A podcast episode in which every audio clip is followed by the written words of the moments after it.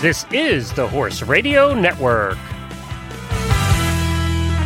What a beautiful day for horses in the morning.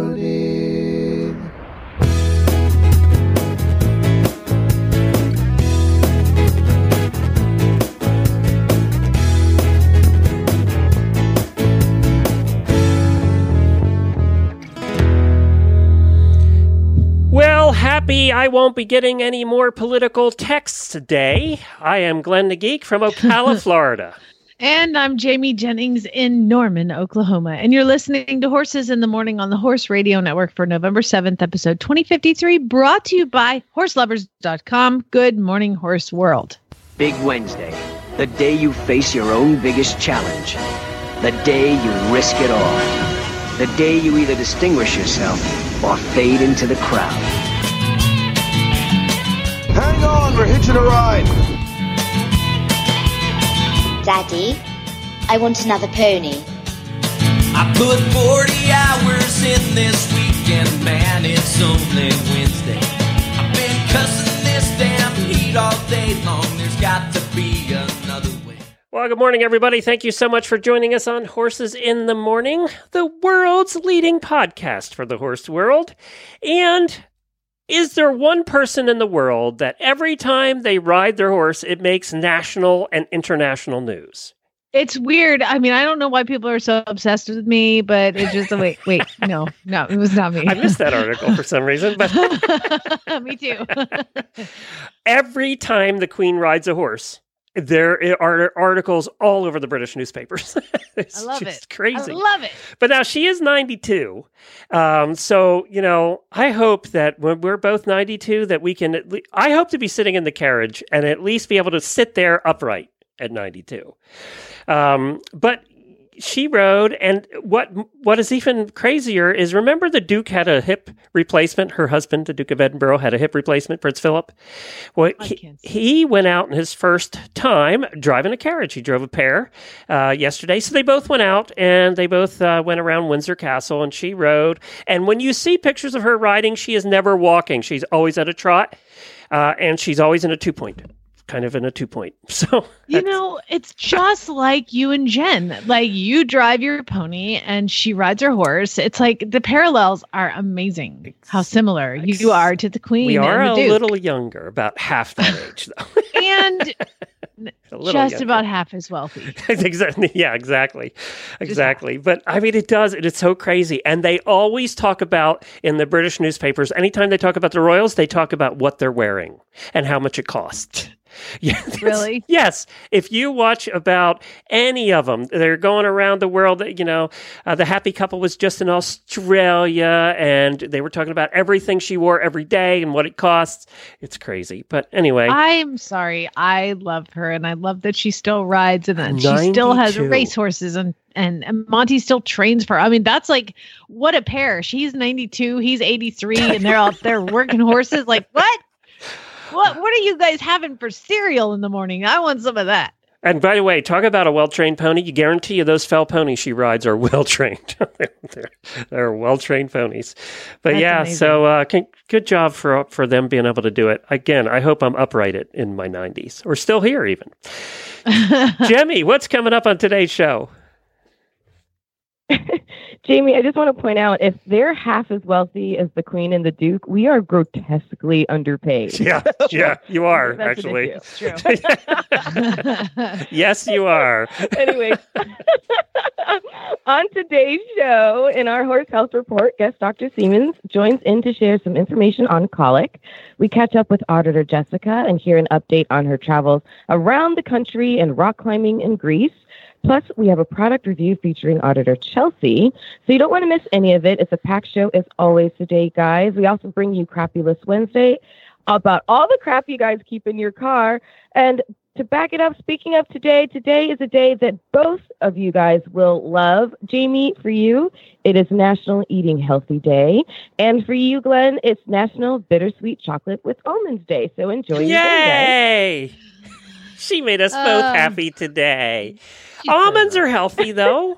except when you add the chocolate. But uh, dark chocolate's supposed to be good for you. So Yeah, you know, they say red wine is good for you too, so I'm all on board. that's That's good. why I drink a bottle a night. We agreed on something to eat finally Now after eight years. Thank you, Chocolate Jemmy. and wine, you're gonna live forever. That's what the queen has. Write that down. Jemmy, you are a uniter. You bring people together. It's amazing. I try. It's the day after an election. We all have to do our part. Oh, thank you. All right. Uh, my daily Winnie goes to us here at Horses in the Morning. And I'll tell you why. And I haven't told Jamie this yet either. So I've continued my search around everybody I know that knows anything about podcasting, all the bigwigs in podcasting world, asking, are there any other daily shows that have gone for eight years without interruption? So far, I've not found any, and they don't know of any. So it very well may be that we are the longest running daily podcast in the world. Is that for real? Is that a Yes. thing? Really? Yes. We Are may there be. other people that do daily shows? Yes, but they've never lasted. That's the thing. They always go away after a couple years. Don John Lee Dumas started a daily show before us, right, Jimmy? I mean, he would have been 10 years ago. But a couple I years think so, ago, he went back to doing twice a week instead of daily. So he hmm. was the longest one that anybody could come up with. And now there might be one out there. people who do. Yeah, there's some people who do a radio show and then repackage that as a podcast every day, but that doesn't count. No, that doesn't count. They make much more money than we do. so I don't count that.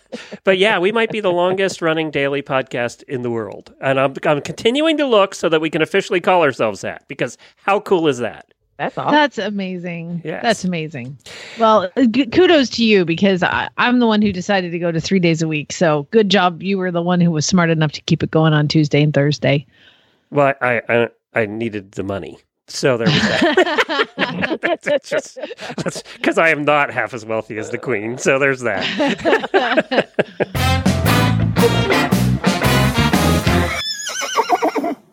All right, Glenn, if you will please go to Horses in the Morning Facebook page. There's a photo we're of here. dear sweet Charlie, who bought Thor, my my young student who now is the proud mama of Thor. Um, went to go groom him yesterday. Where do they live? mama's they live in Oh, Arizona. okay. Ah, Thor. Mm, okay. That'd be it. I'd be out forever. I'm gone. I am not coming back. So she went to get her grooming supplies Holy and crap. describe what is in her grooming pail. She uses a bucket. I think that's a that's a rattlesnake, isn't it? Is it a- Actually, it looks like a rattlesnake. It ended up being a gopher snake. Oh, Um, it's yeah. in the grooming bucket though. You and who looks in their grooming bucket? We just reach in and grab the curry comb. Yeah. Look in your grooming bucket from now on, people, because there is a ginormous snake in Charlie's bucket. Oh my gosh. So her mom texts me this and she's like, Oh my God, you look at what was in Charlie, blah, blah, blah, blah. And apparently Charlie was like, who's nine, looks in and was like, Oh, that's really, that's cool. Hold my horse, mom. I'm going to get the snake out. Oh, she's like, I'll hold the horse. Give me the horse. Give me the horse. I'll take the horse. Don't give me the bucket. I'll give me the horse. And she picked that up and carried it without seeing it until she set it down by the wash rack. I mean, if that was a rattlesnake, that Oh, could have yeah. gone up and grabbed her hand. Oh my God, there's so many things that could happen that would have been terrible. So, um, yeah. Hey, kids. Make sure you look in your grooming bucket before, because again, this is a picture that's now posted on Horses in the Morning Facebook page, and it is of Charlie's grooming bucket, and there is a giant snake wrapped around her brushes. I like the couple comments we've gotten so far. Uh, Hillary says it's a danger noodle, and Kathleen says it's a nope rope. That's a nope rope for sure.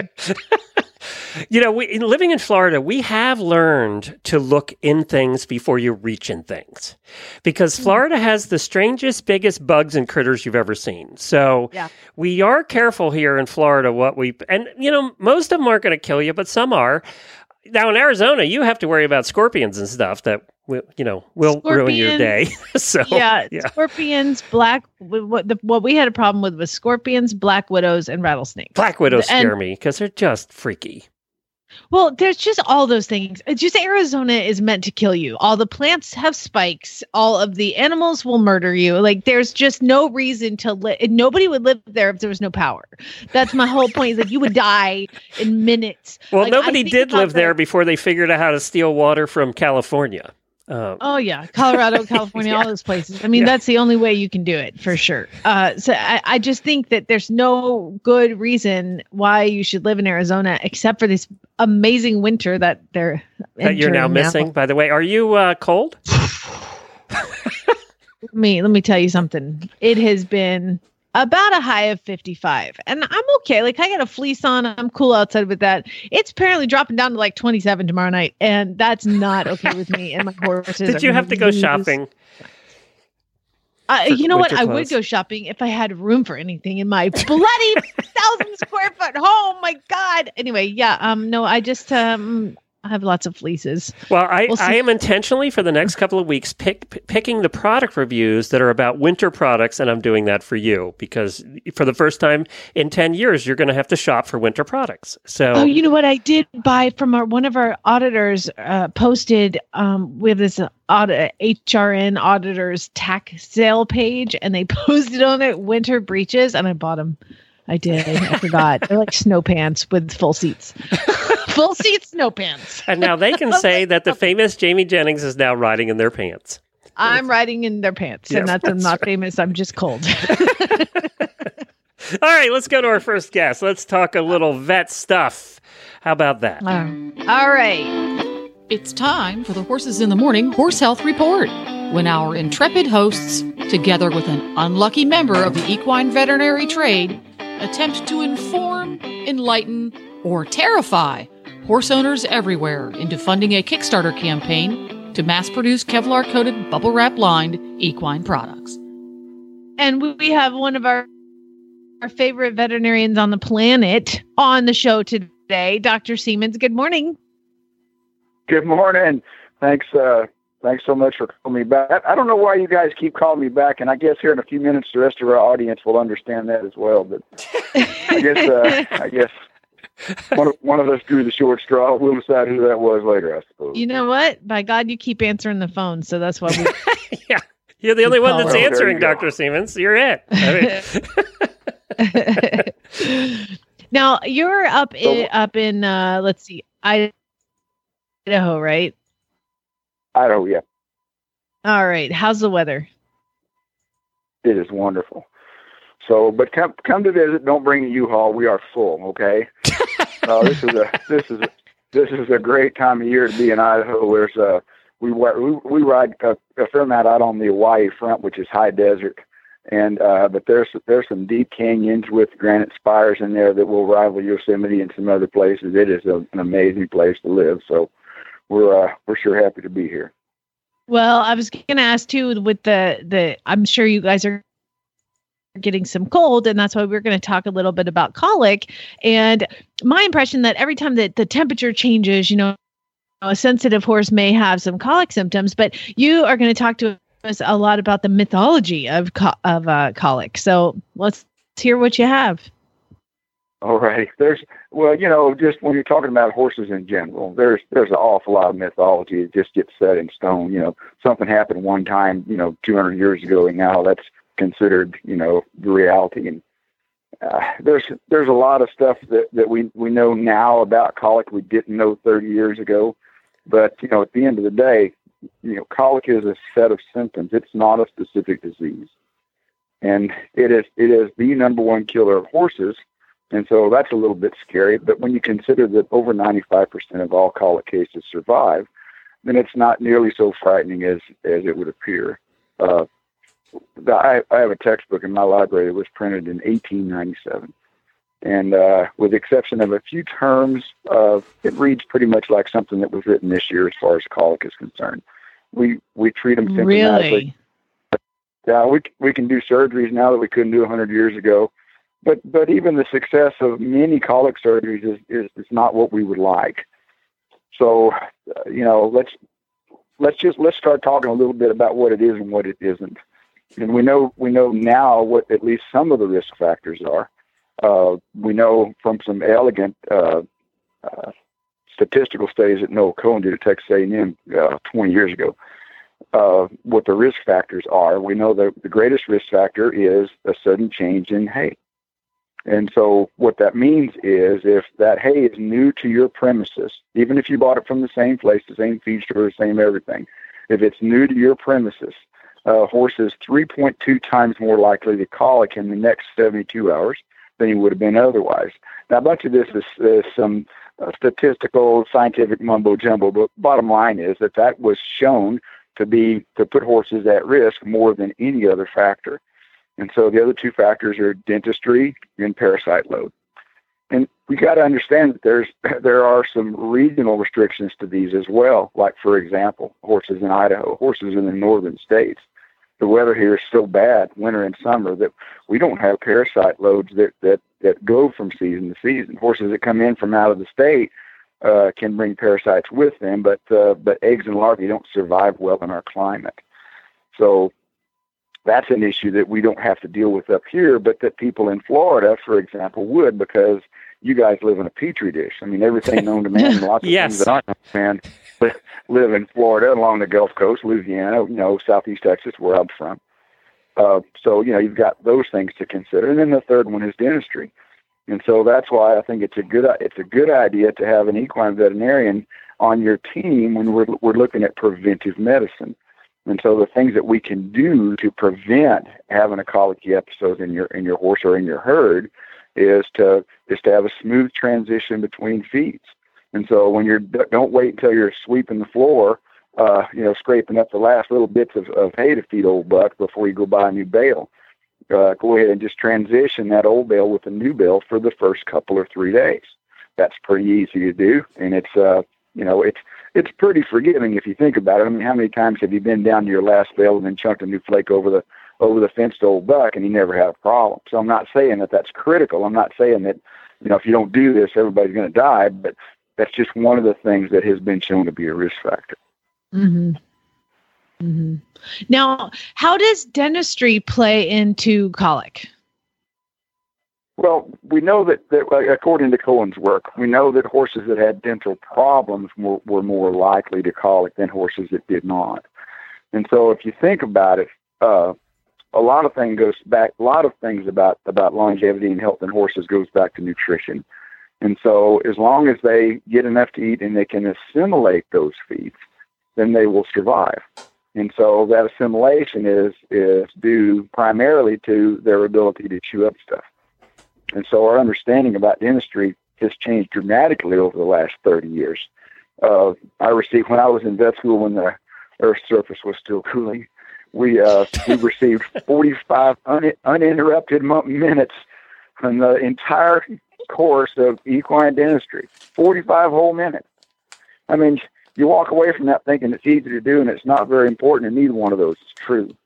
And then, and then all of the 50 states, you have to be a licensed veterinarian or you have to be under the direct supervision of a licensed veterinarian to perform dental procedures on horses. And the reason for this is it's quite complicated. There was a time where you could just take, you know, your farrier would just take a hoof rasp and knock off some high points and call it good. Uh, we know that, that the dental health is much more complicated than that. And so that's why I recommend doing dental exams on horses every year. When I vaccinate horses every year, I will I will do a, a dental exam with a speculum so I can reach my hand and then feel all of their teeth. And that's uh that's a I think that is a, a part, a large part, that and parasite control is a large part of why horses are living longer now. When I was you know, I've been in the horse business for 50 years. And what sounds funny to even say that out loud because I, I look that old, that's for sure. But uh, interesting when you think about it. But anyway, I digress. When I was when I was first, you know, messing with horses, a 20 year old horse was ancient. I, I have I have a lot of patients right now that are competing on a high level, well into their 20s, and it's not uncommon for me to have a patient that's in his early 30s. And I think uh, a big chunk of that is because of nutrition, and that nutrition is because we understand how to take care of teeth and we understand what parasites do. And so if we can if we can control our parasite population, which we're going to get to that in just a second, and if we can take care of the horse's teeth, then uh, these guys are going to live a long time.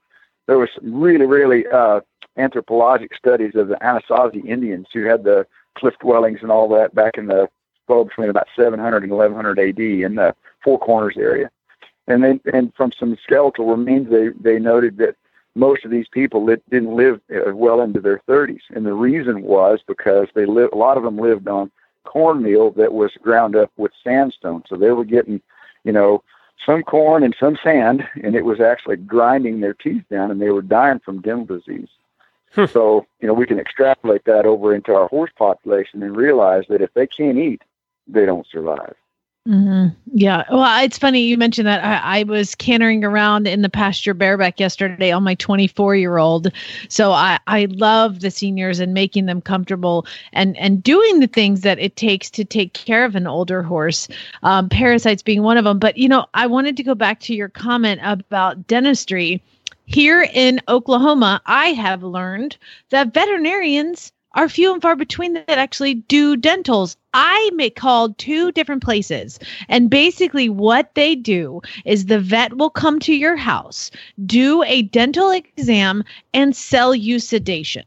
And then you have to call the dentist, who then comes out afterwards, takes that sedation, plugs it into your horse's jugular vein, sedates your horse, and then floats the teeth. Apparently, there's some law here in Oklahoma that it is not necessary to be under the supervision of a of a of a dentist, of a veterinarian. And so I was like, that's that that's not okay with me uh, at all. So I finally found somebody who's coming out next Tuesday who is an equine dentist and veterinarian and acupuncturist and I found a unicorn of a vet here in Oklahoma. So we'll see how that goes. There but that, I was super surprised about that. Well, um, we we've been fighting this battle for a long time, and uh, I, I have a real problem, a real ethical problem with with veterinarians that that would do what you said that your vet just did. Uh, the the challenge here is is that a lot of these lay dentists will go to a to a course someplace. Most of these courses are actually taught by uh, by outfits that sell dental equipment, and so they will go. We have one here in Idaho, and they will go to this little little dental course, and it it can take.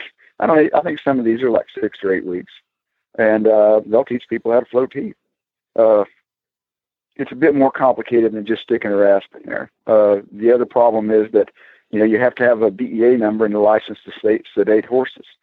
Uh, there's there's all kinds of issues, and we're we're still fighting that in the state house, and, and lots of uh, legislations uh, have been proposed to to allow we call them lay dentists uh, to perform their trade, and uh, it, it it opens up a whole can of worms here.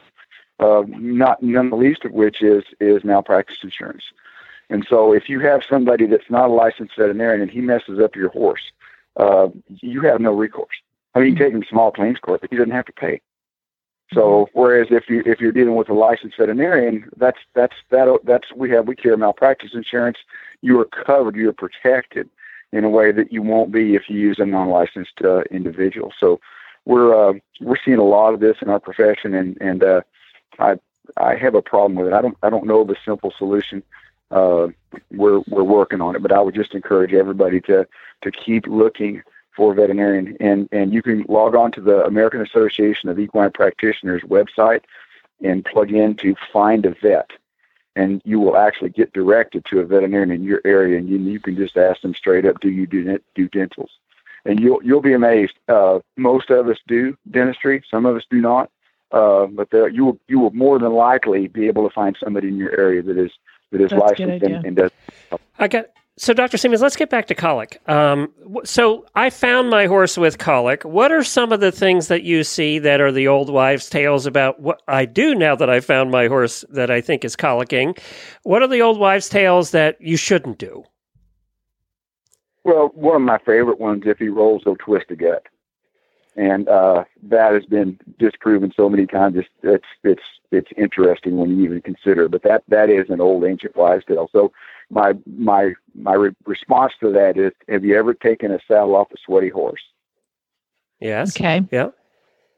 Did he, did he drop and roll? Uh, sometimes, yeah. Did he, did, did he die? not not usually. I haven't lost too many that way. Yeah. So, but that, but we're once in a always taught Every walk them to. But weren't we always taught walk them to death and make sure they don't lay down and roll? That's what the first thing you're taught. Exactly, exactly, and that and that is just that's just so that's that's not even wrong. it's, it's it's it's ridiculous, is what it is. So you're But not again, supposed to do part that. So what are you supposed to do? No, there's there's there's no call your veterinarian. There's there there's no reason. I mean, here here here's here's the deal. If if you if you have an established relationship with the veterinarian, he he can get he can leave with you, and I, I do this on a regular basis. I will leave with a client, good client, somebody that I have a relationship with. I will leave them a tube of Banamine paste. And so, if you ever have a problem, you get into a situation where you think your horse might be colicking, call me on the phone. You know, or if you can't get a hold of me, if I'm off in the wise on my horse, well, then just give him some Banamine paste, see what it does for him. Because what we're trying to do here is control the pain. And I understand there's a lot of veterinarians that don't like their clients to treat their horses for pain. But I mean, if, if I'm an hour away from you or two hours away from you, I mean, what else are you going to do? You're just going to let him suffer? I mean, we, you know, we know he's, we know he's got a colic. So, and let's just, let's just kind of review some of the, the other typical symptoms. And so, because there's some people that, that don't understand exactly what they're looking at. So, bottom line is, again, we're, we're dealing with a, a, this is not a specific disease. This is a set of symptoms. And it's called an acute abdominal crisis, which is an $8 word for bellyache. I can charge you a whole lot more money for acute abdominal crisis than I can for a stomach ache. So that's why I use those big words. But it's it's it could be something as simple as a big old wad of undigested feed that's just not passing, uh, or it could be something as, as critical as an actual twist in the bowel that's going to require surgery to correct. But you're going to see some of the very same symptoms regardless of the severity. And so the question is always, well, what do we do if I don't treat him? Well, I don't know what we do if we don't treat him because I always treat him. I mean, I always look at it as, as an emergency. And so our symptoms are going to be the number one is they're not eating with their normal interest and vigor. And so if, and because most horses, one thing they do well is eat. And if they're not coming up and just chowing down like they normally do, you got a problem. And it could be something else. I've seen some horses with pneumonia that didn't eat with their normal interest. But usually you see that you got other problems besides that. Uh, so th- that's what we're looking for is the horse eating with his normal vigor and interest. A lot of times the horse will, will go down repeatedly and roll and get up and down repeatedly and roll and get up. That can be an indication. Some horses will paw when they don't normally paw. Some horses will look at their at their belly uh, when they wouldn't normally do that. Some horses will sweat and get real clammy.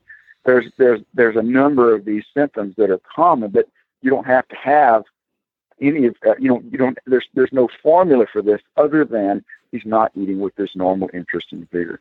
And so if if you've got that, you really need some help. And if you've got some pain reliever, bute or Banamine is fine. Uh, go ahead and just and just try that. But my my first my first line of defense is call your call your local veterinarian because the faster we can get on these things, the faster we can know which way we're going with this. Now, as a veterinarian, my horse is colicking. What are some things that you're going to want to know from me that I should have, like TPR stuff like that? Well, if if I'm coming out there to to see him, uh, sort of kind of doesn't matter. The fact I I treat emergencies in a, in maybe a little different way than some veterinarians. If you think it's an emergency, so do I. I'm coming to your house.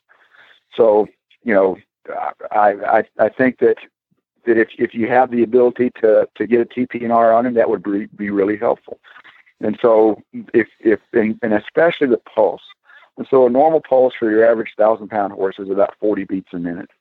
And so if, if your horse is not eating and his pulse is about 40, that means we're either early into this situation or he's extremely stoic or it's probably not a huge problem yet. But again, I've seen them go from, from nothing to worry about to dead in just a few hours. So I, I treat every horse that's not eating with his normal interest and vigor. I treat them as emergencies.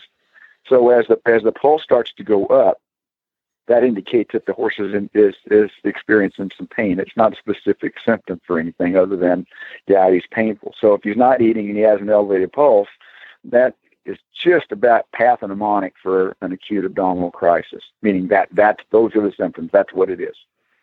And so so from there we're just we're looking at, at pain relief and laxatives. That's uh, I use I use a lot of intravenous fluids uh, in non-surgical cases, and that has really helped as well. But as far mm-hmm. as what the horse owner can do, what the horse owner can do on you know on premises while they're waiting for me, uh, pain relief is probably number one. Uh, the other thing that you got to know is is that bute or Banamine is gonna is is a pretty good pain reliever, and and but if the horse has a major problem, and we've got them we've got their pain under control with with one of these products, it's going to wear off in eight or ten hours. And so what you don't want to do is come home from work one afternoon, you see old Buck's not eating.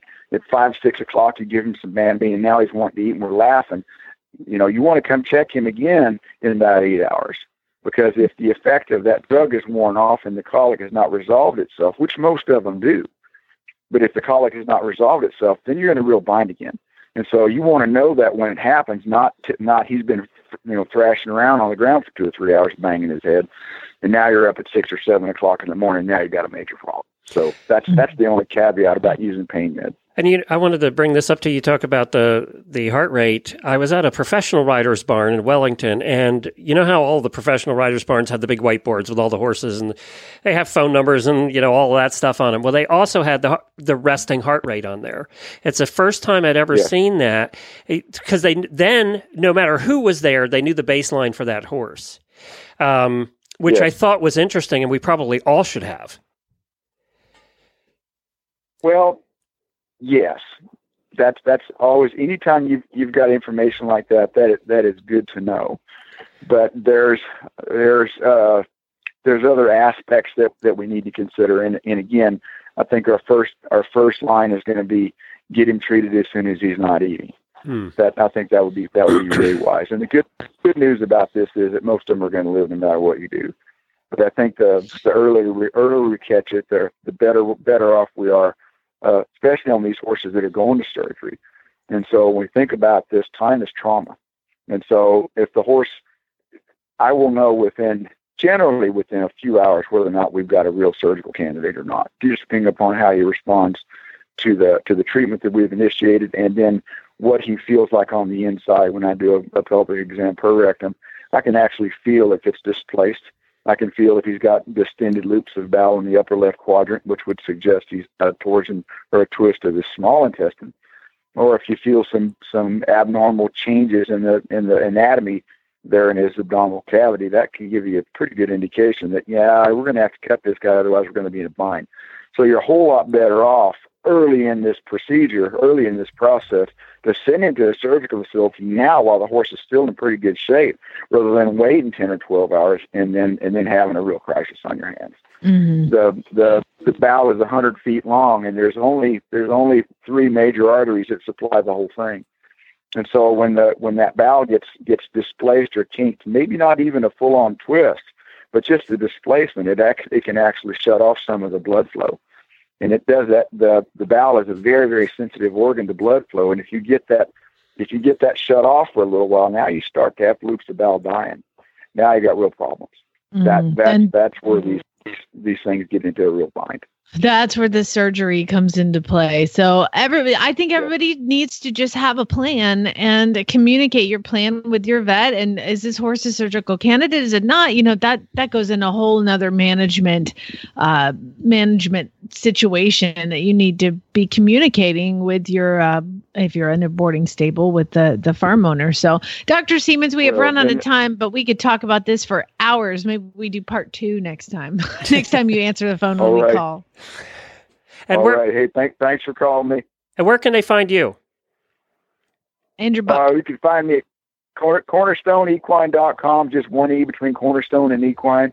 And uh, click on the shopping uh, button there. You'll get to my book, Never Trust a Sneaky Pony and Other Things They Did Not Teach Me in Veterinary College. And I will also be on Amazon dot, on Amazon.com pretty soon. There'll be an audiobook Yay. and an ebook as oh, well. good. So uh, that's what we're hoping on, hoping for this this winter. What a perfect Uh, do you stocking, read the stocking audio? stuffer too, right? I mean, yeah, do you read the audiobook yourself? Oh yeah, oh yeah. Awesome. Now that's worth right there. Mhm. great stocking I know. stuffer for any horse person, right there. Uh, so, Oh, yeah. so thank you, Uh, Dr. Siemens. Appreciate it. hey, thanks. Call me again. All right. All right, bye. See, he Bye. keeps asking for it. You keep asking for it, we're gonna call. I like him because even I understand what he's talking about. He makes Yeah. it so clear. He really does. Yeah. It's true. Um, all right, let's do this. It's time for our horse lovers product review. That time when one of our terrific auditors gets a product and reviews it for us with Jennifer. And Chelsea was up this time reviewing the Noble Outfitters Thermo Thin Sock, which is something that Jamie's going to need probably by tomorrow. you might want to have them overnighted. So let's see how they made out in their product review. It's my favorite part of the show. Product review time. Woohoo! That's when one of our faithful auditors takes some time out of their day to sit down and talk about a product that they got from horseloverz.com and gave a thorough test. They're going to let us know what they love about it, maybe what they hate about it, and uh, what they think others should do with it. So Chelsea Severs is here with me today. Hello, Chelsea. Hi, Jen. So, uh, what part of the country are you in? And tell me a little bit about your horsey self. Yeah, I am calling today from Madison, Wisconsin, and I'm a driver. So I drive Welsh ponies.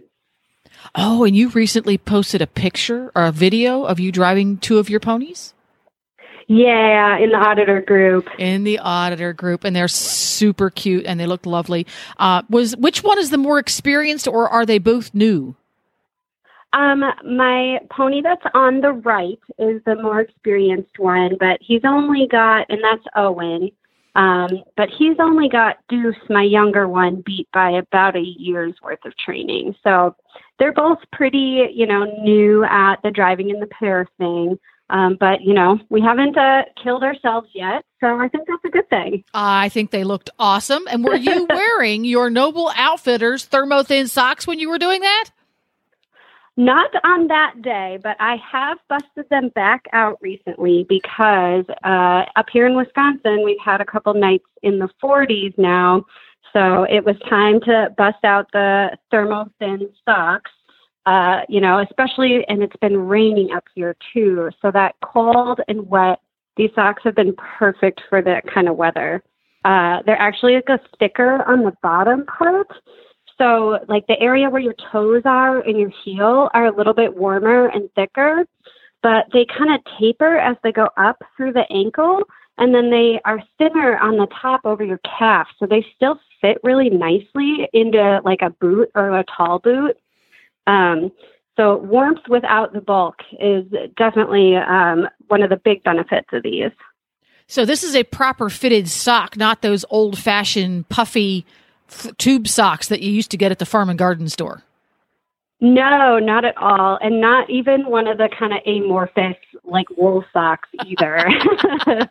you know, the kind we bust out when it's, you know, negative 20. The, Right. Those socks have a purpose, but uh, these are, are much more uh, modern socks. So they actually have um, that like little bit of binding that goes over the arch of your foot. Mhm. So it keeps them from kind of sagging or from falling down. Um, and then they're like a tiny bit thinner over the top of your foot too, so you don't have that kind of bulk on top that bunches up around your toes. And nobody likes bunchy socks. No, no, not at all. So you've had these for a little while, so you've had a chance to wear them and wash them. Wash them. How are they holding up? They are holding up great. They have a cat hair on them at the moment because my cat's sitting on my lap. Um, but they've held up really well. Yeah, I think I've had them for quite a several months now. Um, so they've definitely been through most of last um, spring and starting this fall now. And yeah, they have held up really well. No holes. They've washed really nicely. Definitely not wearing not wearing holes into them or anything. Um, and the tops are really nice. You know, sometimes with that thinner material, it's like they want to snag all the time, but these definitely haven't. Very good. Now, what size did you get, and did they fit as expected, or did they run big or small? I believe I have the smaller size, um, or I have the medium size. I think they come in large or medium. Mm-hmm. Um, so I think I have the mediums. Um, and I have really small feet or smaller feet. Like I wear about a shoe size seven, and they fit me great. There we go. So they're appropriately sized for ladies. The Noble Outfitters Thermo Thin Sock available at horseloverz.com, horselovers with a Z.com as we record this review for $9.95. So very reasonable and a great gift idea. And thank you, Chelsea, for coming on and doing a product review with us. Well, thanks, Jen. And of course, you can find all of the Horse Lovers products at horseloverz.com. They always have something fun and some sale going on over there, so go check them out. It's horselovers with a Z. Dot Is there is there a code right now? There is $5 not a off? code that I know about right now. Uh, but you know, I can send you. Uh, I'll get you a stocking stuffer of socks, of stockings. Listen, I don't need your pity. All right. So yesterday, one of the auditors posted on, and I thought this was funny, posted a meme of uh, the Family Feud game board. You know, the game board that they have in Family Feud, and at the top it said, "Name something you would find in an equestrian's vehicle." no, it would be like this. Ready? Name something you'd find in an equestrian's vehicle. Bang! And then somebody hit the button and it would go, Okay, Jamie, what Yes. would you say? Yes. And I would say a lead rope. And you would be correct. Ding, ding, ding, ding, ding, ding. Uh, that was one the of the number one answer on the board. was lead ropes. That is correct. We're Got the number one answer. one. Now, Jemmy, you have to play along too, um, because I've been in Jemmy's Okay. car, and I think that the, there's a lot in Hey. there. Let's just put it that way. I'm not even going to argue with you. There's a lot of stuff in that car. All right, so uh, why don't we go over some of the other things? Jamie, what would else would you guess would be in an equestrian's car? Um, if I'm wearing my boots, then the giant mud chunks that are exactly the bottom of my boot that have fallen off. You know what I mean? Yes, and that was a popular answer: sand, dried mud, fresh mud, and every other kind of dirt. Okay. Yeah, Okay, pretty yeah, much dirt okay. and mud. Yep. That was a very popular answer.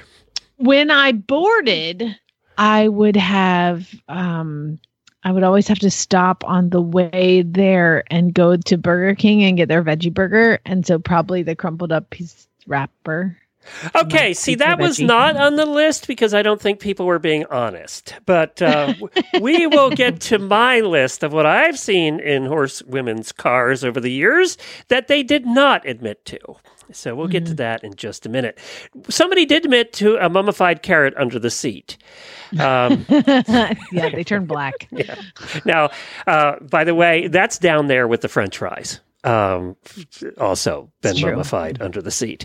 I, I thought some interesting things were, and this was a funny answer, a pesky fly. There's always a pesky fly, and he never seems to leave. And how many times have you guys been driving when it's just a fly, yet you're trying to get it out the window and you, you're not even thinking about driving anymore? Because you open the window and it doesn't go out, and then you, you're like, it's freezing outside. You roll up the window, and then it comes back in your face, and you like roll down the window, and, and then you're trying to shoo it out then- with your hand that you should be driving with, and you're really not paying attention to driving at all at this point. And The then you realize was it's a hornet freezing. that was Oh. on the oh. steering wheel one day. Oh, that'd be getting bad. On 95. yeah, that was fun. Yeah, B that that just takes it to a whole new level. That's when it's a, if it's a bee or a spider, we gonna wreck. Someone's gonna get crazy. now, Jemmy, um, Claire said, and I'm going to throw Claire under the bus. I don't have names for anybody else on this list, but I'm going to throw Claire under the bus because she said wine opener. Um, do either of you have a wine opener in the car? Why would you not have one? I mean, like people carry beer openers on their keychains. How illogical say, is I- that? I don't have a wine opener, but I do have a beer opener. It is a keychain, and it's from it's from my law school. I don't know what that means. That's appropriate. Don't drink and drive, kids. Here, put a beer opener on your keychain. It makes no sense. well, it was to encourage them Literally because says UVA law on it. yeah, they're going to be defending a lot of the people who are using it while driving. So, Oh my it's- god, that is a great way to get new clients as a lawyer. You Yeah. those out. Create the vice. Now, this is something that we might have in our car, and that's Coggins tests from about the year 1990. Um, oh my it- god, my truck my truck glove compartment is full of all like years of Coggins and health certs. To where I go through the thing and I have to like flip through like no no not this one. No not this one. Oh here's one. Okay, not this one. That is so true, Glenn. Oh my god. And how many of you, J- Jemmy, what in your glove oh. compartment where you have your registration and your insurance card, is there just the current one, or are there 55 of them that you just keep putting into the front? Oh, it's definitely a collection. definitely, I'm gonna create a card game out of it one day. It's definitely a collection. I'm always afraid to throw the wrong one away. it's like, and I double and triple it- check. you know, like I'll have a Coggins test of a horse that I had, you know, 10 years ago. And I'm like, oh my God, I have to save it because I don't know worth anymore. Like a piece of the horse is still with me when I have his, his Coggins test, his drawing on Aw. this piece of paper. It's like, I can't get rid of it. There were a lot of people that said one glove, like a left, a left glove and no right glove. Um, there was a couple people that said a lone horseshoe. Just ended up in there. There were a lot of boots. People carry their boots and leave them in the car. Yes, we do see that with horsewomen, especially. There are multitude of boots because you never know what you're going to need. Uh, I love this answer. Long expired tube of sunscreen from abandoned resolution to fight the farmer tan. Is anybody in the audience? We live in Florida where we should be putting on sunscreen every time we walk out the door. You lived in Phoenix. Anybody that's a horse person good at doing it every time you walk out the door? Oh God, me, uh, son. If you Oh, live yeah? in Phoenix and you don't see, when I first moved to Phoenix, I, I'm from Georgia. I never wore sunscreen. Uh, when I first moved to Phoenix and I started getting to see a lot of the older horsewomen, I was like, I need sunscreen. Oh my God. Oh yeah. And here's a tip: put sunscreen on your hands too, like you're putting on lotion. Just do it, please. You will not. You will thank me later. So, so Jemmy and I do these adventures where we're outside all the time, and and I made the mistake that one of the first ones we were on, I was putting on sunscreen. I said, Jemmy, do you need sunscreen? I said no. No. Well, I don't want to be. I don't want to be the harbinger of a bad message. Yes, everybody should use sunscreen, blacks included. But except for No, I you. Never use sunscreen. She did. I did see her burn her nose uh, one time. I burnt my nose exactly once in my entire entire life. Um, no, you were you didn't see it. I told you about it, but I it was at a festival. I was at uh, Jazz Fest, so I was outside for like three four days straight in New Orleans. After it was all said and done, I um, asked my roommates who were all white. I said, "Hey, what does sunburn feel like?" told me because they were looking at me that with their arms up like lobsters, and I said because I think I have a little bit on the bridge of my nose, and the faces I got back were like, "Shut up, Demi. We don't want to talk to you." they were in so much pain. I'm like, sorry. Probably the one that's going to get you in trouble if you get pulled over that was on the list by a couple of people, horse people leaving stuff in their car, is used needle and syringe. Yeah, that's probably one you want to take out before the dogs come. Um, Yeah, but see, I either. save all of them until the vet comes and I can put them in the little containers that they have. So I have to have a collection of needles and syringes. maybe you never know take when you're going to. out of the car. A good idea. Uh, I love this one: dog hair, horse hair, and cat hair. People with allergies can't ride in my car. no, I bet they can't. Um, and then these are the ones that, and I'm not saying Jemmy is. This is your car. I'm just saying that I've been in horse people's cars. Yeah, there's a bus button. I've been in horse people's cars um, uh, for many years now, and especially women. And these are the things they don't admit to, and we're not on the list. Fast food bags, multiple fast food bags, empty soda cans, lots of empty soda cans, 25 Starbucks cups, and usually they're all stacked up, like 10 stacked up, because instead of throwing them out, they just keep stacking them up. Um, two weeks worth of unopened mail. Guilty. I, I knew you Oh, were going two to. years worth.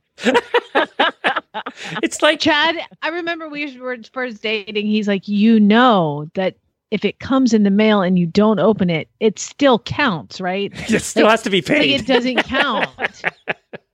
they don't care if you open it or not. They still want the bill paid.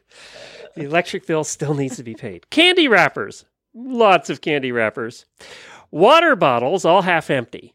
For some reason, you all can't drink the other half. Uh, they're all half empty, and I think it's probably maybe they got warm and they don't want to drink them. I don't know.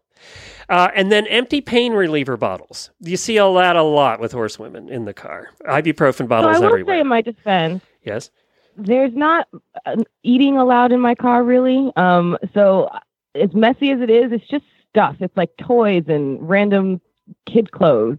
So I don't have the fast food bags, empty soda cans, Starbucks cups, none of that stuff. That stuff, no, no, no, not in my car. Well, in the- my defense. before I was married, if you were to going to get in the passenger seat of my car, inevitably two or three things would fall out when you open the door. It's like- it's just, oh, sorry, let me get that. Uh, you chuck everything in the back seat, and eventually That that, sounds up to you. very in the passenger familiar. seat, So you. So no one's Exactly. ever in the passenger seat. You know what? I'm driving your You ass just drop stuff around. in there. Oh, you I'm know the other ass thing. around, quit Exactly. complaining. You know the other thing that's not on this mm-hmm. list in horsewomen's cars is bras and underwear. That should be on this list too, because you're always changing the barn and just throwing them in there, and then never seem to take them out. You can't have underwear when you're riding. Need a sports bra. Duh. um. So here's the deal. Once you have a kid, you have to actually have some clearance in the back for their feet. Um. And then once you get married, then you're the passenger in my house because my husband is uh, kind of crazy. He likes to drive, probably because I'm not the most reliable driver. Um. So he has to drive. So then he cleans out the cars. That's like his job. Clean out the car. That's fine. You go ahead. And he would when we first got married, he would he would give me a hard time, like, oh my God, seriously? Like, what is this? Now he just cleans it out and doesn't say anything anymore. He's given up. See, that's what we do. We eventually just give up. All right. Speaking of doing things that uh, because the husband wasn't around, on Monday you said you were going to be putting up some cross ties, some posts in the ground where you can tie your horses and actually do things. And you were you going know what? I was gonna surprise Chad with that, and he went and listened to the dang show. Why is he? Didn't we tell him not? He's not allowed to listen to this show. He- I thought we had made that clear. So, apparently, on an airline trip, he's bored. and then I made a mistake, or no, I intentionally uh, made fun of you for not knowing what a level was and actually how to use a level to make sure your boards were straight up and down. And then you posted something on the auditor page, a, a picture of you using the level, and pretty much told me to suck it. So, how Yeah, did did this project come out? Let me tell you something right now. Everybody listening, stay in school. Get an education. Do not do this for a living. I'm not kidding you. That was like the hardest day of my entire life. And and here's the thing is I bought four by sixes that were 12 feet long. Yeah, they're Because I thought I'm gonna heavy. dig them into. gr- Oh my god, they're heavy. Number one, you have to dig a really freaking deep hole. First thing Okay, I said to. Jennifer is, I bet you she only dug a foot hole and the things are just falling over. No, I dug some holes. I was like, you know what? I got to make it count. I even have a post hole digger. So I use a shovel Wow. and then a post hole digger. Wow. And I got really way down. And then I dug one hole and I was like, God, this sucks. I'm going to finish tomorrow. And I'm like, I can't. I have to finish now because I've got a big giant hole in my horse's pasture. So I got back the truck up. I unloaded the, lo- the logs. They look like giant logs from the telephone pole, you know, and I drop it in the hole. I'm like, oh crap, I need, I need cement, you know, I need cement, like needs to be ready before I put in the hole. So then I have to put it, take it out of the hole. And then I'm like, how the hell do I make cement when it's an 80 pound freaking bag and the 80 pound bag is in the back of my truck? So I take the wheelbarrow over like my hay cart and I push the 80 pound bag of cement out into the hay cart and then I roll that down to where I'm going to make the thing. I turn on the hose, get the hose all the way out to the pasture, but I can't make it in my hay cart because I don't want to do that. So I have a poop wheelbarrow. So I get that and I start scooping dust of cement out into the wheelbarrow and I turn the hose on and then I made way too much water. I'm like draining water into my pasture that has like cement in it. It's just a nightmare. So I'm mixing it. Then I'm like, how do I mix it? I don't have a stick or anything. So I get a scoop, my feed scoops, and I'm like scoop mixing the cement and the water, the food scoop, and then so I'm holding the you don't board. own a shovel. Usually use a shovel for that. Uh, well, how am I going to use a shovel? A shovel needs two hands, and I'm holding a post in the, the hole with my left. Hand. This is really a hand, and I've two person job. It really a is. A wheelbarrow with a feed scoop and I'm chucking cement that I've made out of the I'm holding post with my left hand and like scooping cement into the hole with a feed scoop until it gets high enough to where I can like let it go and use two hands to scoop it. I'm not kidding you. And then do that four freaking times and oh my god, that is a nightmare. I will never do it. Did they come out semi straight? or they almost up and down? I well, thanks to you for telling me I needed a. I wouldn't have even used a level thing, and I walked out of here and I said, "Glenn says I need a level," and my mother-in-law was like, "I have one in the garage." I'm like, "Why?" okay, great. So she gives me this level, and I go out there and I used it, and I was quite proud of myself that even with without using the level, they were fairly straight, um, straight up and down. Well, good But- for you. Yay. and then let me just tell you, I feel like a single mom farm owner. Okay. So I've got to get the kid to school, then I got to work, and then I got to get home, I got to take care of the horses, blah, blah, blah. And then I've got all these projects. I'm still unpacking my house. My house is a buggy nightmare. And so uh realize I need hay. Okay. Well, I, I need to get some hay. So what do I do? Usually in Arizona, I would go to the local feed store and they would put 10 bales in my truck and I would drive home and Chad would unload it. I don't have that right now. I needed hay. So I call this farmer guy who I've met around and he has hay. Um, so I call him and he's like, Yeah, you got to come get it. I was like, What do you mean I have to come get it? I just drive. Yeah, bring the truck up. So I, I drive my truck last night in the dark with my child in the back seat. Okay. Up to this farmer's shed. Okay. I, I barely know this guy. And I call my family on the way here. I'm like, let me just tell you where I'm going just in case. You're so in case this is not what I am totally paranoid. That's why I've lived this long, Glenn. Okay. 41. I've lived 41 years being paranoid. So I call, get up there, I back the truck into the shed in the dark, and there's a guy in there, and there's like two two guys in there. Uh, you know, hey, how's it going? Okay, great. So they bring the hay over, and somebody had to stack it in the truck. I was like, who's gonna? Where are your what? Uh, Wait, I have to do this? Okay. At 41 and my kid in the car playing on his Kindle Fire, I'm up in the back of the truck stacking hay. And I will tell you what, I got 20 bales in the bed of my truck. Thank you very much. Short bed. Look Boom! at you. Good job. See, you can I do this. Welcome to Now, Oklahoma. You're an Oklahoma girl now. You're not one of those prissy Phoenix girls. Can I tell you something though? Let's be honest. I'm dying. My body hurts so bad. I didn't know that I had triceps anymore. I just and and I've stacked hay in the truck. And then I talked to Chad last night. It's in the truck, and he's like, "Oh yeah, I see it's gonna rain tonight." I was like, "No, I haven't unloaded it." So I backed the back of the truck into the barn. Oh, we've all done that. that we have. Yeah, we've all done it. I was that. like, Yeah, we've all done that. At night, just bring it in the barn. got my kid to bed. I'm already in my pajamas. Oh my god! I was like, I can't. Well, I can't. you know, there's one person that uh, that's coming up right now that doesn't have to worry about that farm stuff, but she has to worry about that moving thing all the time. If you guys remember, a while back, a couple months ago, we talked to one of our auditors named Jessica, and Jessica had this harebrained idea that she was just going to get rid of everything, get an RV, and travel around the country with her horses doing fun stuff. Well. She succeeded in doing that, and we haven't gotten an update from her, and she's been all over the place. So, Jessica, how are you? I'm doing great. How are you? Good. Now you're on the trip, right? You're actually heading. You've been hanging out in the Northeast up there, and now you're heading somewhere else. I am en route to Arizona as we speak. I'm actually pulled over at a gas station in some place called Brazos, Texas. Okay. Um, I have Mackenzie, my horse, in the trailer, and Byron is in the passenger seat on his laptop. Okay, good. Well, you've had a ton of adventures since we've talked to you last, and we can't possibly go through them all. But can you give us some highlights of the things that really stand out that you've gotten to do in your what couple of months now that Well, you spent did up in the start? Northeast? Yeah. Where did you start? Sure. Uh, the quick rundown or Reader's Digest version is we left New Jersey um, around July 1st and moved to a campground in New Hampshire at the base of the White Mountains. And then we spent two months in the Northeast. So we, uh, the majority of our time was in New Hampshire. I did an endurance ride in Maine. We went camping and riding in Vermont and in New York State before returning to New Jersey for about a month. Boy, the White Mountains are beautiful and since too. then, They are beautiful. Did you get to ride in the White Mountains? Yes. So our campground um, is basically uh, abuts a whole bunch of open land with trails, mostly snowmobile trails and moose trails, which was very interesting. The terrain was crazy. It was something I'd never experienced before. Very rocky, very mountainous.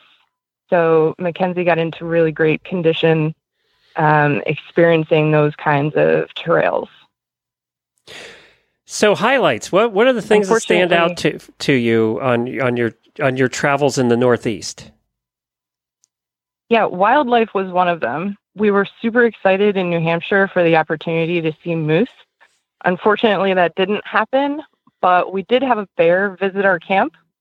Oh, that's always in fun. the middle of the night. I I woke up to some banging around underneath our camper. So I got up and flipped on some lights and looked out the windows. And all of a sudden, this big black bear appears right in front of my window. And I watch it circle our camper and it sniffs our fire ring. And I'm waking up Byron saying, There's a bear out here. You got to see this thing. And he's groggily kind of ignoring me. And we finally open the window together and I yell at the thing and scared away.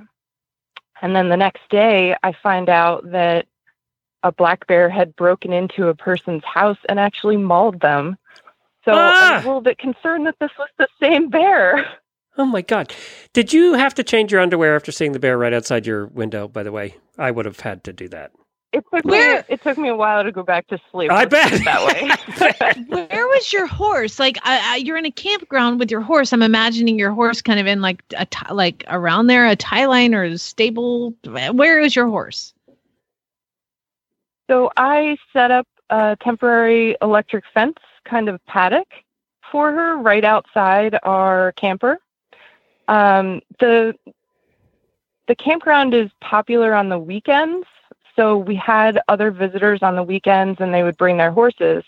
But during the week we were completely alone and the pine forest there is so dense that you can barely see 20 feet into it. So it was very creepy and nerve wracking to be there alone for five days during the week. And we just have one horse, so she was completely alone, and it made her very uncomfortable, I could tell. So um, it happened that on this night, I had set up a, a temporary pad, uh, paddock in another grassy area and thought I was being nice by turning her out in this paddock to eat grass when there weren't any bugs.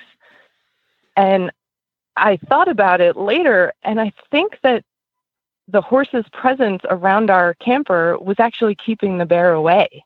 Mm. How did the horse feel Because it about it? almost seemed to come back. Yeah, what the horse have to Yeah, say about she- the bear? She was very nervous.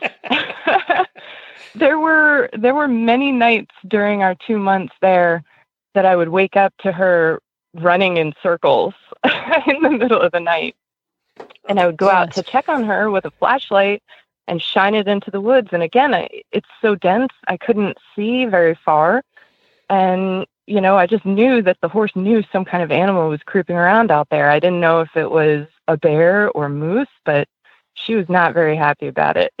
so you just take the I was very flashlight and you see the, to- the reflection of the eyes, like the woo. Yeah, it's not good. scary. So That's scary. So now, was very scary. did you have? So, what would you say was your favorite ride you did? Uh, either scenery or just it was one of those that we all have them where we go, okay, that was really nice. Well, um, I rode up to a historic landmark in the Mohonk Mountain Preserve, which is located in the Catskills of upstate New York. Um, it was scenery wise definitely the best. There's a huge stone tower at the top of a huge cliff that overlooks uh, a river valley. And it was absolutely stunning and beautiful. I was the only horse there. It was actually a very popular tourist destination. So there were lots of people on foot who were very shocked to have a horse coming up behind them. um, that was definitely my favorite. And then we did our first endurance ride in Maine. And just because that was our first, it really stands out for me as being spectacular. It was a really great experience. How long did you go? How far did you go in your, your ride? Was it a 50, a 25? What? No, we just did 25 for our first. And honestly, the horse was in better shape than I was. she could have probably gone for 50. I needed a break. That's usually it was case. very cool because this ride um, it's called a pioneer so that means it's a multi-day ride and people can sign up to ride every day if they wanted to and um, so the the amount of people there and the camaraderie was really nice uh, we made a lot of great friends who are now following our travels and our story but the coolest thing about that ride is that it crosses a river on the way out and on the way back. And this this isn't like a little creek kind of river. We had had a lot of rain in the Northeast this summer, so the river was very high and fast moving, and it was also uh, sandy bottom, so there was um, quicksand. So they were very specific in giving us directions about how to enter the river and exit the river so that we would avoid the quicksand. It also required a walk upstream of about 100 yards. So you had all of these horses, like 30 horses a day, plowing into this river and having to walk up or downstream. And a lot of them had never seen water like this. So they they would spook and gallop through the water, fall down into the quicksand and throw their riders. There were horses escaping, people going for swims every single day. It was absolutely crazy. Endurance sounds so fun. Oh my god. I knew Jamie was going to comment. It comment. really is, Jamie. I know you're not a fan, but maybe one day I give it another shot. I knew that- wow, this is great. I knew that was going to be your comment. So I want to get to Greece here in a minute, but before we get to Greece, so we talked to you as you were heading out, and you were so excited it's going to be a great big adventure. Has this been this whole thing of you know living on the road with your horse and doing all this? Has it been easier or harder than you thought it would be? Well, it was very easy when we were stationary for two months in New Hampshire. Um, today is our ninth day on the road since leaving New Jersey. We've been through um, New Jersey, Pennsylvania, Maryland, Virginia, North Carolina, South Carolina, Alabama, Louisiana, and now Texas. So um, I would say the luster of intense daily travel has kind of worn off. I am God, very, very sick of driving and sleeping in a tent. Oh, and you had some weather. You had some serious storms come across your way, too. Yeah, we we stopped um, for a little break in Mississippi the other day, and a man came over because he was curious about the horse, and he's telling me, "Oh yeah, we've uh, we've got a tornado warning tonight." and I was like, "Okay, well, I'm glad I'm leaving." in a tent. That you you think double wides are in trouble in a tornado. They're gonna find a tent. yeah, I know. So now let's talk a little bit. You guys also are are mountain climbers, and you went. I saw these amazing pictures on your page. Uh, you went rock climbing in Greece, and first of all, the pictures of Greece are just incredible. So why Greece, and uh, you know why'd you pick pick that particular spot? Well, we've been um, Byron and I have been together for six years, and we both started climbing nearly around the same time. And it's it's been on our bucket list to go to this island in Greece called Kalymnos that is known for its world class rock climbing.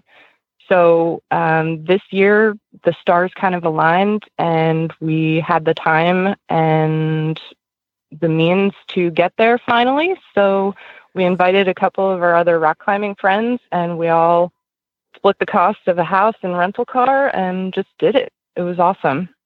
What'd you think of Greece? It's a beautiful country. It has a lot of varied terrain. Um, we stayed in one area south of Athens that was a little more lush for a desert island kind of um, place. Uh, but then the island of Kalymnos was very dry and very barren. Hmm. It, I saw some of the pictures of you mountain climbing, and that, but then when you said you were sore after 25 miles, I went, "Oh my God, the rest of us don't have a chance." She climbs mountains, and she was still sore after 25 miles of an endurance race. So you can feel better about yourself, Jamie. it's like I don't I don't care anymore. I don't have any I'm I no shame. I'm not ashamed. I, I love the pictures of you Well- doing that and, and being brave enough to do it because I guarantee you 99% of us aren't brave enough to climb mountains. Um, no thanks. You can have it. Well, they're they're beautiful. We we love the outdoors, and rock climbing uh, provides an avenue to access a lot of really interesting and beautiful parts of the world that you don't normally see. And So- I and we all get to enjoy your pictures because you're doing it for us, so we don't have to go. but you're heading to Arizona. Where are you going to go in Arizona? We found a campground outside of Tucson in a place called Oracle, Arizona. So um, a lot of people snowbird to Arizona for the winter. Mhm. And I found out uh, last summer that the campgrounds, the horse campgrounds, book up very far in advance. So we actually made our reservations in May Mhm. in order to stay at this horse campground. So it's up in the mountains, um, the Catalina State Park, and it's near Mount Lemmon. So there's both rock climbing and riding, and we're really excited about it. You should go check out right around there. I, I did the horse trial, and they have some clinics and stuff coming up. Uh, it's at the Pima County Fairgrounds, so you should check that out. They do a lot of horse shows and eventing and cross country riding and things like that. I don't know if, what you're into, but you sound like you're pretty daring, so you should check it out. Thank you. I'm into everything. Yeah, I've been um, I've been doing my research. Uh, I started following the Tucson Dressage Association and looking for hunt clubs. I really want to try fox hunting. Nice. I want to do everything. well, how long are you going to be there all winter, or, what, or are you going to keep moving? Uh, we will be there until March at least, and then we're gonna figure out what our route for next summer is going to be. Probably um, move up the west coast, either up the Rockies or further um, towards the towards the coast, and make our way up into Canada by next summer. Well, that's very cool. You're living the dream, girl. You're living the dream. And thank you so much for posting on the Um, auditor page all the time. It's so much fun to see your posts and to see what you're up to. And I know the auditors are enjoying it too. So we really appreciate that. And we'll have you on again after you've uh, been in the desert for a little while. Yeah, thank you for having me. And if anybody else wants to see what we're up to, you can find us at rideclimb.com. And I also post very often on Ride Climb on Instagram and Facebook. Ride, climb. Very good. Thanks, Jessica. Have fun. Good luck on the rest of your you. trip. Bye bye. Give your pony a carrot for from us. I will. Thanks, Jess. Bye. I mean, isn't that a dream there? I I am just th- wow. I, I don't even. I mean, it is a dream for somebody, and it's amazing. I, I Could you do it? Could you travel around like that? no. I drove. I we drove for two days to move from Oklahoma from Arizona to Oklahoma, and I was like, I'm sick of y'all. I got to get out of here. Now, I think her husband works on the road. I think he's got that job where he can, you know, work from anywhere. So uh, that's what, how they can get away with it. But when you see some of the pictures of, of the rock climbing and some of the pictures looking down at her, and then the you know two thousand foot drop, it's like, ugh. That's amazing. I mean, it is. I, you know what? If we were all the same, the world would be very boring. Boring. So That's I exactly love j- visiting with people that are doing unique stuff. It's really cool. I'm glad we had we sure have a lot of listeners doing unique stuff. That's for sure. Oh, Well, yeah. Speaking of We're uni- boring. unique, we have uh, we're we have Radiothon coming up, and and we still need entries. They've started to come in now, so that's good. I always feel better when we start to get entries. We need all our musicians, all of our song writers, and our singers to get on board. Uh, we've gotten some straight up entries so far, but we you know talking entries. We need those songs. Uh, it's going to be a boring twelve hours if we don't have you guys singing songs and writing songs. So I get- mean, last year there was a, a song written about Precious Magic Gallup Jennings. Yes. Okay. I mean, I've got Rockin' Groot now, just saying. Y'all Yes. Really. Yes, and No. you've had uh, and Zeus. Uh, If somebody doesn't write a song about Zeus, can you imagine the songs about Zeus? Somebody has got to write a song about Zeus. I mean, he's a song in himself. Do you want a Zeus update real quick on how his life is going? Sure.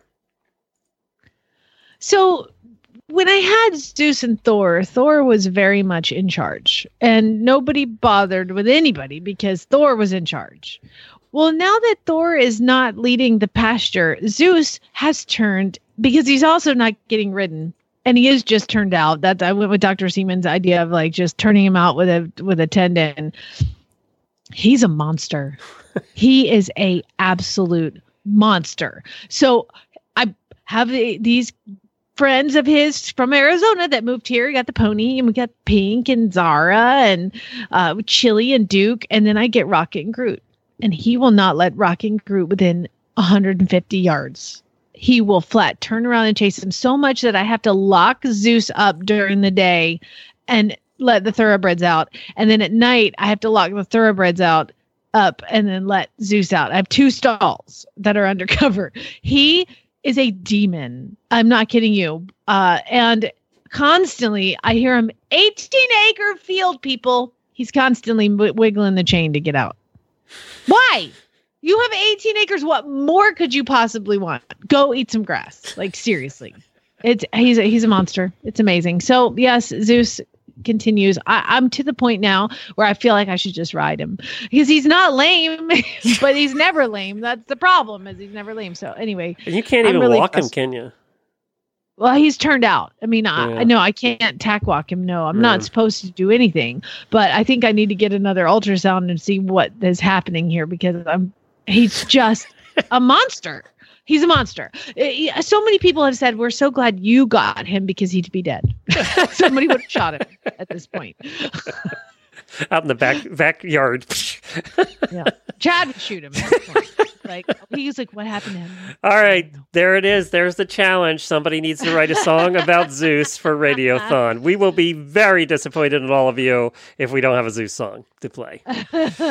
Well, uh, I have an announcement too. Redmond Equine came through with a healthy horse package worth $220 worth of stuff that we're going to be giving away to one lucky winner that day. I mean, the prizes just keep coming in. We keep getting more and more prizes added to the list. It's going to be well over $4,000 when we're done. So you definitely want to get your entries in. Go to holidayradiothon.com and uh, there's a you can figure out how to enter. Just go to how to enter on the tab and it'll tell you how to submit your voicemails. Now, the theme this year, we've talked about this before and I have to add to this now because I saw this coming and I should have brought it up. Is the theme this year is if your horse could talk, what would his or her New Year's resolution be for 2019? Avoid the answer uh, eat more, work less. Because we've gotten a couple eat more, work lesses. And if we have 100 answers of eat more, work less, it'll be a very boring 12 hours. So get more creative with what your horse would want to do for 2019 than eat more, work less. We all want to eat more. and Work less, exactly. so let's get a little more creative than that. I think you can come up with something fun or funny or serious. I don't care, but uh, just not that because it'll be it'll be a hundred of those, and that will get boring after a while. I told you. I I, told you. I know. I would. This was a. This is going to be a tough one. I don't know. We'll see. Because I think there's clever people out there. I have trust in our audience. Have faith. And those of you that sent eat more and work less, it's okay. You don't have to read. Well, yeah, we've only got a couple of those, so we can put them in. But uh, you don't have to resubmit. You're good. I'm just warning the next people. You got yours in. You're good. that one's Uh, taken. That was taken. Now we're going to get you in the mood by playing a sample from last year's Radiothon. This is the package we played in the noontime hour. We'll be back tomorrow. What is tomorrow? Tomorrow Thursday. is Thursday, and it is. You know, every single episode, you always do this. What's tomorrow? And you never know. I feel like you should probably look ahead. Uh, I should, but I don't. It's Mary Kitzmiller tomorrow. So, training day with Mary tomorrow on the show. So, you can look forward to Jennifer and Mary being here. And then on Friday, we're back with some really bad ads. We have a cool prize for you, a couple prizes for you this month that we'll announce on Friday as well. So, send your ads in to Jennifer at horseradionetwork.com. All right, guys. Did Emily answer my jumping questions on her. Yes, episode you need to listen. They did answer those Okay. yesterday. Okay. Apparently, it was a good, really good show because uh, we got a couple comments on it. So, Good. take a listen. Hey, Nooner Gals. Bye, everybody. See you tomorrow. Merry Christmas. Happy holidays.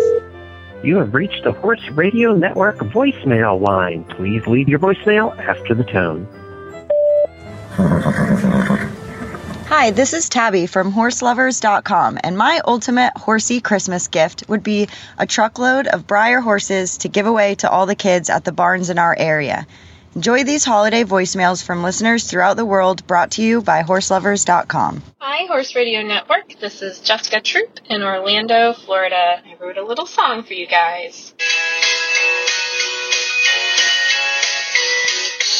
Dashing through the snow as my horse bolts back to the barn.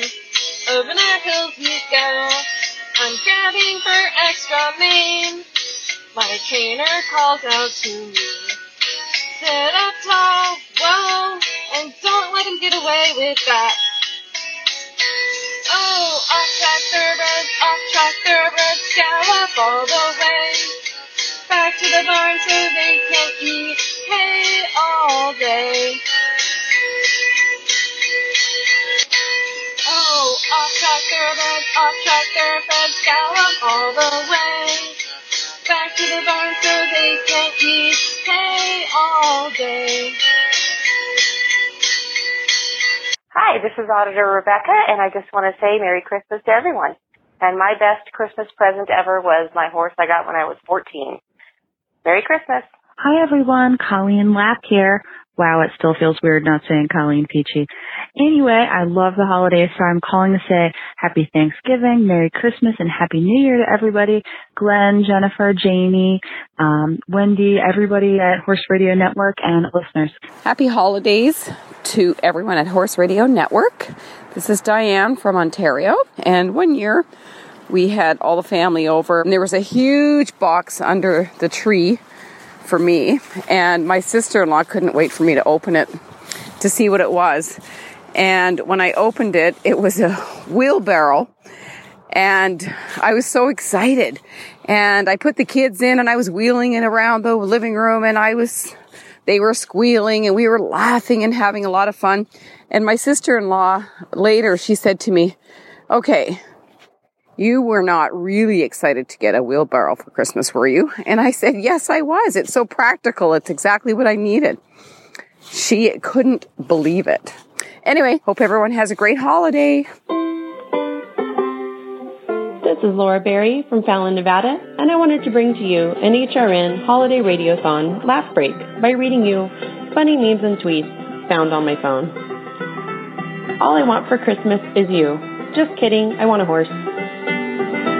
If Yankee candles were named for their real purpose, they'd have names like Masking Poo or Does this count as decorating for the holidays? Happy holidays to my parents who always make my visit home a time of love, affection, and tech support for their electronics. How to decorate a Christmas tree with kids. 1. Unpack ornaments. 2. Drop repeatedly until it shatters into a million pieces. 3. Repeat. Only 45,986 more Adobe updates until Christmas. Eggnog is great if you've always wondered what it would be like to get drunk off of pancake batter. Dear Santa, I only want a pony, but then I'll need a halter and a brush and a saddle and a truck, then riding lessons. Got all that? Happy holidays. Hi, guys. This is Liz from Auburn, Alabama, and I want to wish happy holidays to all the HRN hosts and listeners. My ultimate horsey Christmas gift isn't really just one thing. It's the experience of having my eight year old stepdaughter Faye get excited about presents of horse stuff, just the way I did when I was a kid. Who knows, maybe one day there'll be a secret Christmas pony under the tree for her too. Hi, this is Kelly Portner, an HRN auditor, and my holiday radiothon is called Christmas in the Mule Barn. It was Christmas in the Mule Barn.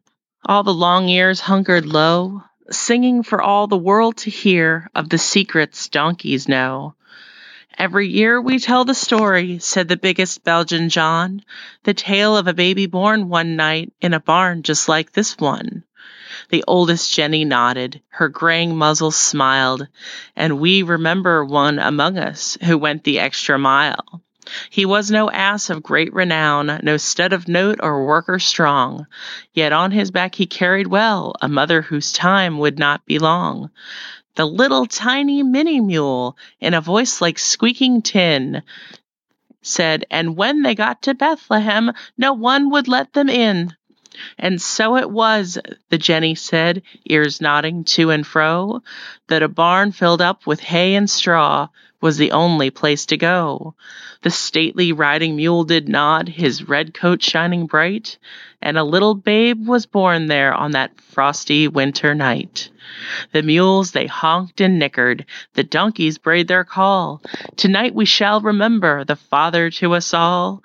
It was Christmas in the mule barn, and the moon shone off the snow as the singing faded to whispers of the secrets donkeys know. Merry Christmas, HRN. Hey, Glenn, Jen, Jamie, and Jemmy. This is Gemma and Ark the Christmas Pony calling to wish everyone at HRN happy holidays and happy horsey days, and to tell you about my most memorable gift from Christmas past. Like any other horse crazy tween, all I wanted for Christmas was a pony. One year, I unwrapped a grooming box complete with matching blue and gray Oster brand brushes. I was convinced that they were for my new pony, and that after we had opened all the gifts, my non horsey parents would tell us to get in the car for a surprise, which would end up being a trip to the barn, where standing in a stall with a big bow around its neck would be my very own pony to brush with my new tools. But alas, after every gift was unwrapped and the stockings emptied, no such thing happened. I remember being sad and couldn't understand why Santa wouldn't give me the only thing I asked for. Fast forward 12 years and several moves. I was finally able to buy Arik and use those brushes. That little blue curry comb is Arik's favorite, and I use it every day, a reminder of my parents' loving thought on that long ago Christmas morning. Hi, Horse Radio Network. This is Karina Marotte from Stanwood, Washington, and this is a poem. All in one day, we hear Radiothon play. Every host has a spot on the show to plot, the best guests to highlight the season's delights. Listeners call and hope to win one Wintec Grand, reward, and other grand prizes from sponsors and horse lovers. That's it. Hope you enjoy it. Happy holidays, everyone. Bye. HorseLoverz.com is offering a special gift with purchase just for Radiothon listeners. Horse Lovers partnered with Kodiak, their premium blanket brand, to create a special gift just for you, the listeners of Radiothon. Here's the deal. Spend at least $49 with Horse Lovers, enter radio in the coupon box at checkout, and get an easy roll up all purpose fleece blanket with purchase. That's valued at 25